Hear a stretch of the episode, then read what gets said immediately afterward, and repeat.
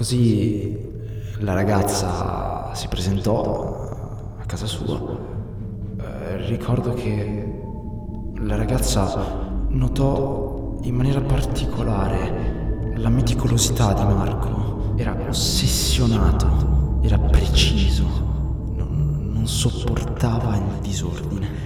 La prima cosa che si notava eh, in casa sua era, era la posizione eh, degli oggetti, la, la scelta del colore delle pareti. Era tutto disposto seguendo uno schema. La cosa strana è che la ragazza non scappò. Era, era felice. Era felice di vedere che qualcuno gli avesse preparato una, una cena così elegante, una serata eh, dedicata tutta quanta a lei. E nessuno eh, l'aveva mai trattata in questo modo. La ragazza decide anche di abbracciarlo. Si sentiva al sicuro con lui e, e Marco ricambiò. Io sapevo che qualcosa non andava in tutta questa storia. Sapevo che quello che mi aveva raccontato c'era qualcosa che non mi tornava. Sembrava tutto troppo perfetto. Quello che successe dopo lì riconobbi Marco. Quello che sembrava un gesto affettuoso in realtà si trasformò in qualcosa di, di orribile. Ma quella sera tutto l'odio che, che provava, che si teneva dentro, che non, che non, di cui non riusciva mai a parlare, ragazza non, non capiva cosa stesse accadendo. Marco la stringeva sempre più forte e, e lui continuava a tenere questa espressione così distaccata. Poi Marco si abbandonò, si lasciò andare. Prese la testa della ragazza e, e la fece sbattere contro la parete e la fece svenire. Quel che so, poi Marco trascinò nello scantinato. La ragazza aveva ancora gli occhi aperti in quel frangente e, e vedeva tutto in maniera disorientata. Si risvegliò in, una stanza. eh, Era una stanza mm, fredda, era, era poco illuminata. e ricordo che era una di quelle stanze in cui non potevamo entrare quando, quando andavamo da Marco. E, e ci siamo sempre chiesti che cosa facesse lì, e- però non abbiamo mai voluto approfondire. Eh, Ricordo che la ragazza si accorse di avere le, le mani legate, eh, i piedi legati, aveva, mm, aveva la bocca imbavagliata. Sentì i passi di Marco, e stava scendendo le scale. Si avvicinò a lei e ehm, tolsero lo straccio eh, dalla bocca della ragazza e poi eh, gli diede un bicchiere d'acqua.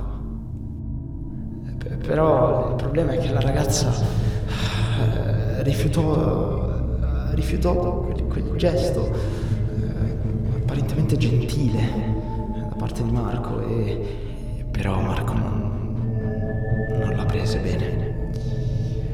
Ricordo che gli prese lo straccio e eh, glielo rimise in bocca e, e iniziò a dire tutto quello che non ci aveva mai detto, che, che- che solo alcuni di noi pensavano, ma eh, cose che- di cui lui non ha mai voluto parlare con noi ed eravamo eh, le uniche persone che, che gli volevano bene.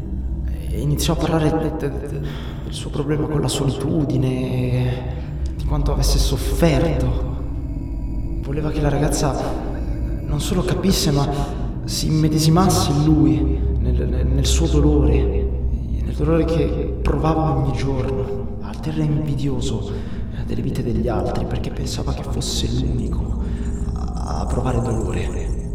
Così ricordo che rimosse eh, nuovamente lo straccio dalla bocca della ragazza e, ragazza provò in tutti i modi uh, a cercare di, di farlo ragionare, uh, a dirgli che non c'era bisogno di fare quello che stava facendo.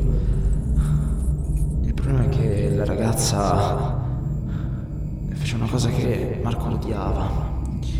Odiava quando le persone gli facevano le promesse, gli facevano continue promesse, nessuno le manteneva. La ragazza gli aveva promesso di aiutarlo, di aiutarlo a, a superare quel momento, quel, quel dolore che, che lo affliggeva. Marco non gli credette pensava solo che quello che stava facendo la ragazza fosse solo un modo per distrarlo, per poi scappare. Pensava che la sua gentilezza, la sua compassione non fossero reali. Iniziò a pensare che era esattamente come tutte le altre, esattamente come ogni singola persona che aveva incontrato nella sua vita, falsa, un certo senso banale, non alla sua altezza. Le persone che, che vi erano attorno a lui spesso erano sacrificabili. Lui si riteneva unico e lo era, non nel modo in cui lo pensava lui. Eh, la ragazza si, si fece si fece travolgere dalla rabbia, iniziò ad insultarlo, iniziò iniziò a piangere, ad andare nel panico, a, augurargli la morte, anche se in realtà credeva potesse nascere qualcosa tra loro due. Marco sembrava schifato, non trapelavano emozioni, non c'era nulla. Si allontanò e, e prese il martello.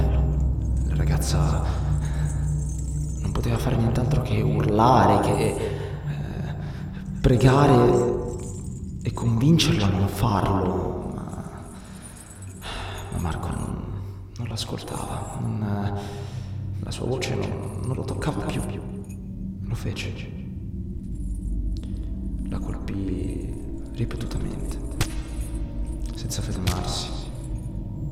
E manteneva sempre lo stesso sguardo. Ricordo che tornò in cucina. Tornò in cucina. Appoggiò il martello sulla tavola che era ancora come, l'aveva preparata e era sporco di sangue dappertutto. Stava rendendo conto di quello che aveva fatto e si guardò le mani. Erano piene di sangue